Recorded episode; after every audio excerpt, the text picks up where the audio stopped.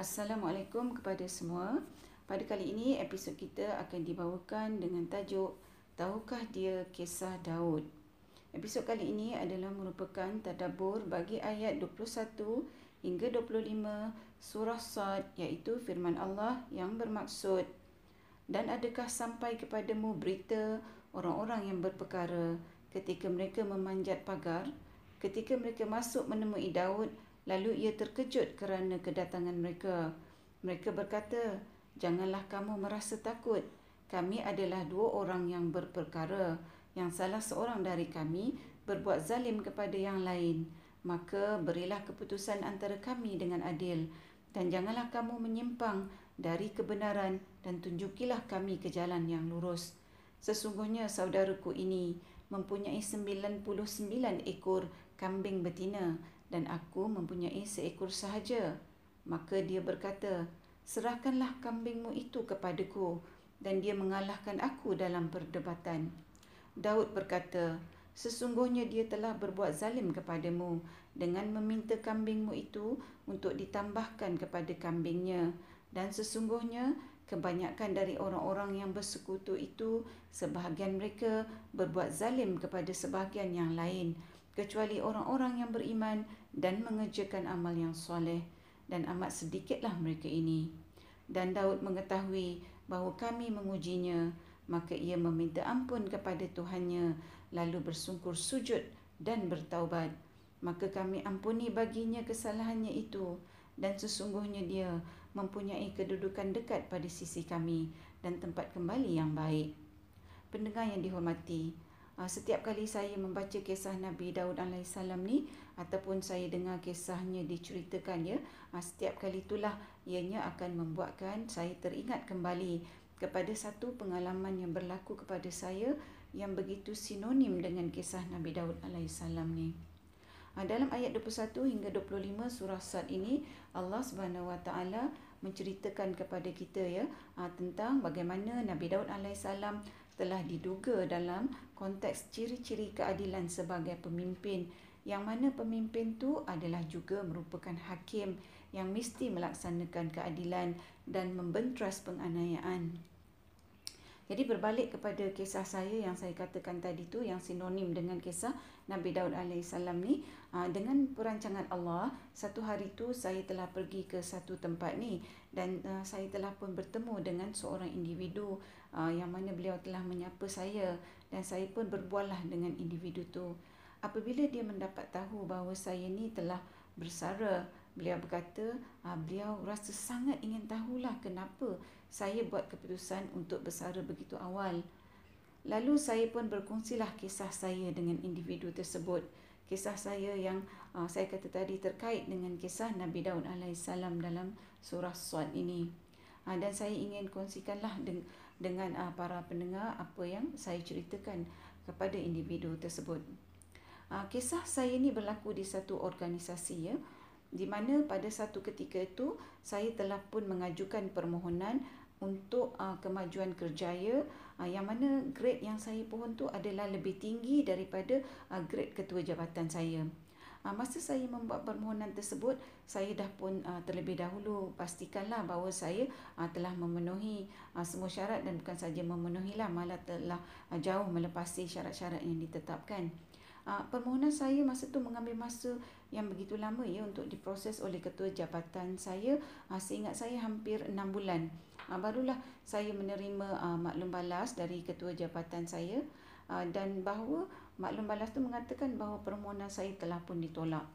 Uh, bila saya baca surat penolakan permohonan saya itu uh, yang ditandatangani oleh ketua jabatan saya, uh, saya bacalah sebab-sebab yang diberikan dalam surat tersebut.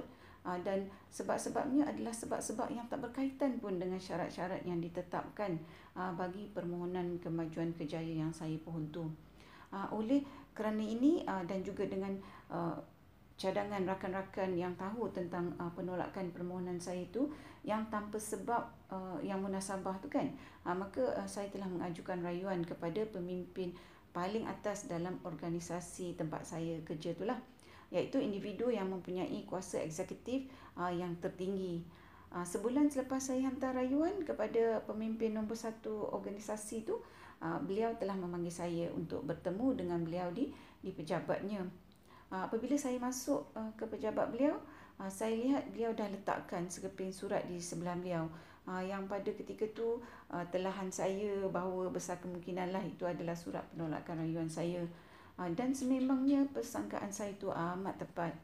Perkara pertama yang disebutkan oleh pemimpin itu kepada saya ialah bahawa beliau mementingkan kualiti dan bukan hanya melihat kuantiti. Jadi pernyataan pemimpin ni uh, yang mengatakan bahawa saya ni pekerja yang menghasilkan banyak kuantiti tapi hasil yang tidak berkualiti uh, adalah serupa dengan pernyataan yang dibuat oleh seorang pegawai di bahagian sumber manusia organisasi tersebut iaitu di dalam email yang dihantar oleh pegawai itu kepada saya lah sebelum pertemuan saya dengan uh, ketua organisasi tersebut yang mana uh, email ini disisikan kepada ramai individu. Para pendengar yang dihormati, uh, sebagai seorang manusia tentulah saya merasa malu apabila maruah saya dijatuhkan dengan apa yang diperkatakan dalam email tersebut yang dibaca oleh ramai orang. Ha, kemudian ketua organisasi saya itu letakkan minit mesyuarat jawatan kuasa yang menolak permohonan saya di peringkat jabatan tu. Ha, dia letakkan atas meja di hadapan saya. Dan kemudian beliau bacakan kepada saya lah minit mesyuarat tu satu persatu. Ha, termasuklah beliau bacakan kepada saya nama-nama individu yang dinamakan oleh ketua jabatan saya sebagai ahli jawatan kuasa yang menilai permohonan saya tu Ha, ketua organisasi tu ha, untuk dia sokonglah claim, dia punya claim kan bahawa hasil kerja saya tak mempunyai kualiti ha, yang dia kata menjadi sebab utama mengapa rayuan saya wajar ditolak. Ha, maka beliau telah membaca dan juga tunjukkanlah kepada saya minit mesyuarat tersebut di mana ha, tercatat di situ ada hasil kerja saya ha, direkodkan bilangannya adalah kosong. Sedangkan saya mempunyai bilangan hasil kerja yang jauh melepasi syarat yang ditetapkan bagi hasil kerja untuk bahagian tersebut. Apabila saya beritahu pada pemimpin itulah bahawa itu adalah data yang salah, pemimpin tersebut uh, pun mula uh, seperti menuding jari kepada saya bila dia mengatakan bahawa kalau data itu salah, mungkin ianya kerana kesalahan saya lah. Sebab saya yang tak hantar semua maklumat saya masa buat permohonan. Uh, lalu saya kata pada beliau, tak mungkin kerana maklumat hasil kerja pemohon yang lengkap dan terperinci itu adalah merupakan dokumen utama yang wajib dihantar untuk permohonan itu diproses.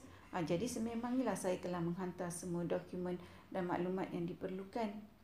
Ha, sedangkan hakikatnya ya saya telah kepilkan semua dokumen-dokumen yang saya hantarkan dalam permohonan uh, kemajuan kejaya itu uh, kepada ketua jabatan saya itu saya kepilkan semua dokumen uh, bersama surat rayuan, rayuan saya kepada pemimpin tersebut untuk rujukan beliau.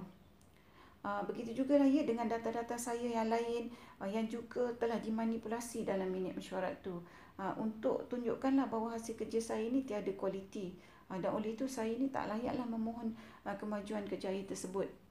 Pemimpin tu juga ya pada masa tu saya perhatikan dia baca minit mesyuarat yang depan saya tu dengan cara terhenti-henti. Nampak macam itulah kali pertama dia baca minit mesyuarat tersebut. Uh, beliau juga bertanya pada saya uh, penjelasan bagi beberapa perkara dalam minit tersebut yang beliau tak faham dan bila uh, saya jelaskan uh, beliau kata beliau pun tak setujulah dengan uh, minit mesyuarat tersebut. Uh, sedangkan dalam surat penolakan rayuan yang pemimpin tu beri pada saya dan ditandatangani oleh beliau uh, menyatakan bahawa beliau telah meneliti minit mesyuarat tersebut dengan setelitinya ah, bersama dua orang lagi ahli ah, pengurusan tertinggi organisasi tersebut ah, yang telah membuat keputusan untuk menolak rayuan saya bahawa saya tidak wajar membuat permohonan tersebut kerana tak ada kualiti. Walaupun pemimpin tersebut ya telah melihat bahawa data-data hasil kerja saya telah dimanipulasi, beliau terus memberikan hujah-hujah yang tak berkaitan contohnya seperti beliau bandingkan bilangan hasil kerja beliau yang lebih banyak berbanding dengan hasil kerja saya.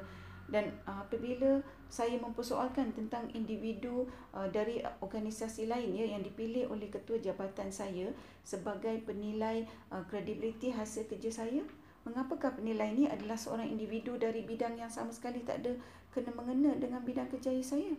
Jadi bila saya persoalkan tentang ini uh, pemimpin tu cakap bahawa itu bukan urusan beliau, itu adalah urusan jabatan. Jadi beliau tidak mahu masuk campur.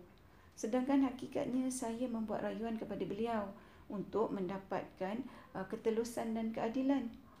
Ha, ketua jabatan saya masa tu adalah dari bidang yang sama sekali tak berkaitan pun dengan bidang saya. Bidang saya pun tak berkaitan dengan bidang dia. Saya tak tahu bidang dia, dia tak tahu bidang saya. Tapi beliau uh, menamakan pakar pula dalam bidang saya secara bersendirian. Uh, sepatutnya secara makruf dia merujuklah kepada orang-orang dalam bidang saya untuk menamakan penilai bidang bagi permohonan saya itu. Jadi bagaimana saya tahu ketua jabatan ni mengambil semua keputusan sendiri? Ha, ini bukan hanya telahan saja ya.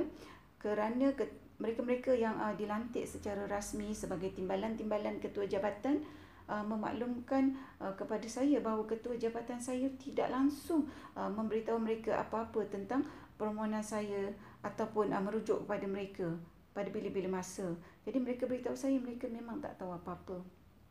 Uh, oleh kerana uh, pemimpin kan yang mana saya buat rayuan kepada dia ketua organisasi tu uh, untuk saya dapatkan keadilan uh, setelah saya dianiaya di peringkat jabatan pemimpin ni uh, dia mengeluarkan hujah-hujah yang tak berkaitan atau bagi saya tak relevan lah uh, ke atas uh, rayuan saya.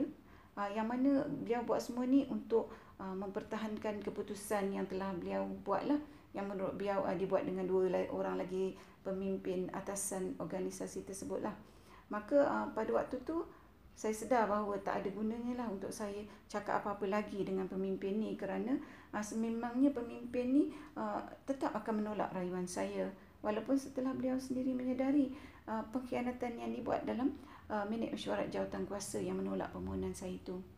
Uh, lalu saya bagi tahulah pada pemimpin tu saya tak ada apa-apa lagi lah nak cakap. Uh, bila saya cakap macam tu, pemimpin tu pun terus tersenyum dan dia kelihatan gembira kerana dia uh, tidak perlu berujah lagi dengan saya bagi uh, mempertahankan keputusannya yang batil tu. Apa yang pemimpin tu tidak sedar ialah Allah datangkan saya kepada dia sebagai satu ujian sebagaimana Allah menguji Nabi Daud AS dan Allah tunjukkan bahawa Nabi Daud AS telah pun gagal dalam ujian tersebut sebagai satu pengajaran kepada kita semua yang diberikan kuasa sebagai pemimpin supaya melaksanakan keadilan kerana pemimpin itu adalah hakim. Jadi pada analisa saya ya, pemimpin uh, organisasi tersebut tu uh, beliau mengekalkan keputusannya walaupun dia tahu bahawa keputusannya itu batil kerana uh, dia terpaksa memilih sama ada menegakkan kebenaran untuk seorang kaki tangan seperti saya ni yang bukan siapa-siapa pun uh, yang dia tak dapat apa-apa pun kalau dia membela saya lah dari segi dunia ni ataupun dia mengakui bahawa keputusan yang telah dia buat bersama dua orang pemimpin atasan organisasi tersebut adalah tidak tepat berdasarkan maklumat yang telah dimanipulasi atau diubah-ubah. Para pendengar, pemimpin organisasi tersebut tu terpaksa membuat pilihan pada ketika itu bahawa sekiranya dia berpatah balik menegakkan kebenaran, maka ini akan menunjukkan bahawa dia dan dua orang pemimpin atasan tersebut telah membuat keputusan yang salah dan bagi menjaga reputasi mereka, bahawa mereka sebagai pemimpin membuat keputusan yang betul, maka dia terus mempertahankan keputusannya yang batil tu.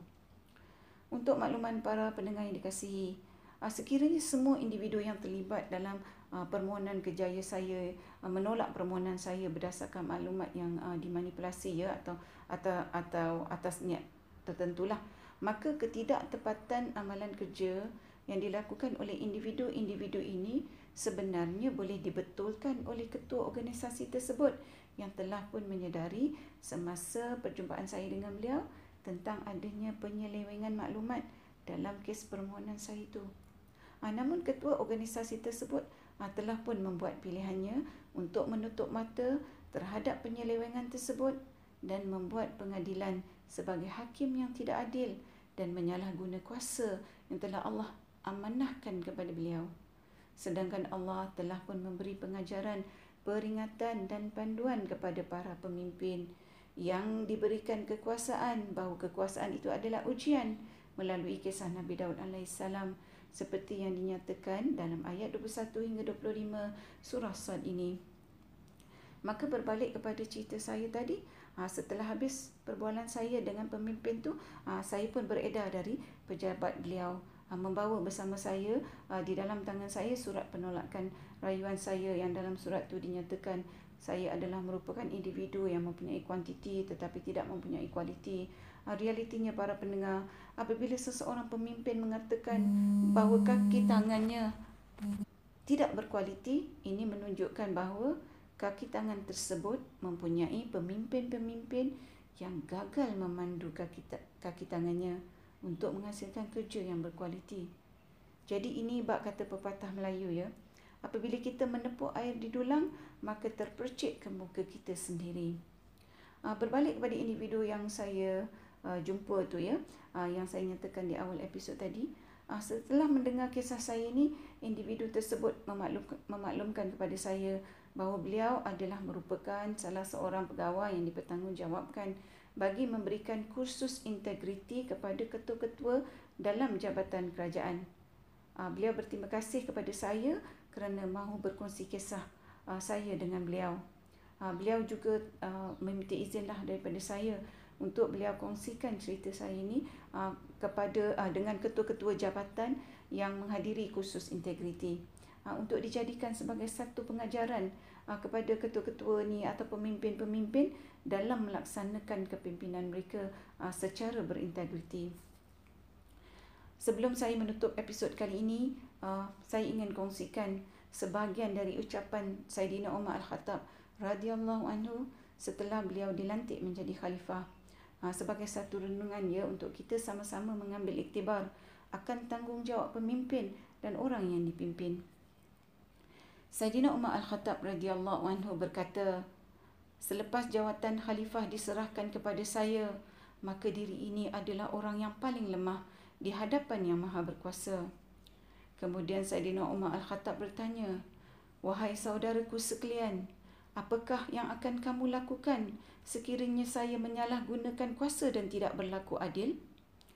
Seorang pemuda bangun, menghunus pedangnya, lalu berkata, saya luruskan tuan dengan pedang ini. Dan sekiranya tuan terus menyeleweng, saya pancung leher tuan. Orang ramai terpegun mendengar kata-kata pemuda yang berani itu. Pada masa yang sama, mereka bimbang dengan tindak balas daripada Umar Al-Khattab yang terkenal dengan sikap keras dan pantang dicabar. Saidina Umar Al-Khattab merenung tajam ke arah pemuda itu lalu bertanya, "Wahai anak muda, kamu tahukah dengan siapa kamu sedang berkata-kata?" Lalu jawab pemuda itu, "Saya sedang bercakap dengan Umar Al-Khattab yang baru saja dilantik menjadi khalifah." Orang ramai semakin cemas kerana bimbang sesuatu yang buruk berlaku antara pemuda itu dengan khalifah. Tiba-tiba Sayyidina Umar Al-Khattab tersenyum lalu berkata, Ya Allah, saya bersyukur kepadamu kerana ada yang berani menentang saya demi membela dan menegakkan kebenaran. Maka daripada perkongsian ucapan uh, Sayyidina Umar Al-Khattab ini, kita tanyalah diri kita sama ada masih wujudkah lagi pemimpin seperti Saidina Umar Al-Khattab radhiyallahu anhu ini dan adakah masih wujud lagi orang yang dipimpin seperti pemuda yang menghunuskan pedang kepada pemimpinnya iaitu Saidina Umar Al-Khattab demi kebenaran. Para pendengar yang dikasihi dari kisah Nabi Daud alaihissalam yang diceritakan dalam surah Sad yang terkait dengan pengalaman yang berlaku kepada diri saya sendiri ini Sesungguhnya Allah Subhanahu Wa Taala memberikan peringatan kepada manusia bahawa seseorang pemimpin itu tidak boleh mengambil remeh baik perkara kecil maupun besar kerana setiap perkara maupun kecil ataupun besar diperhatikan oleh Allah Subhanahu Wa Taala dan setiap perbuatan akan diberikan balasan sama ada baik ataupun sebaliknya. Para pendengar yang dikasihi, Sesungguhnya yang baik itu semuanya dari Allah dan segala yang buruk itu adalah disebabkan oleh tangan manusia itu sendiri. Sehingga bertemu di episod yang akan datang insya-Allah. Assalamualaikum. Sekiranya anda merasakan bahawa perkongsian tadabbur bersama Dr. H ini memberikan manfaat kepada anda, saya ingin mengajak anda untuk menyertai saya bergabung usaha menyemarakkan amalan tadabbur Quran dengan memanjangkan perkongsian ini kepada orang lain. Serta jangan lupa untuk tekan butang follow untuk mengikuti episod-episod yang seterusnya.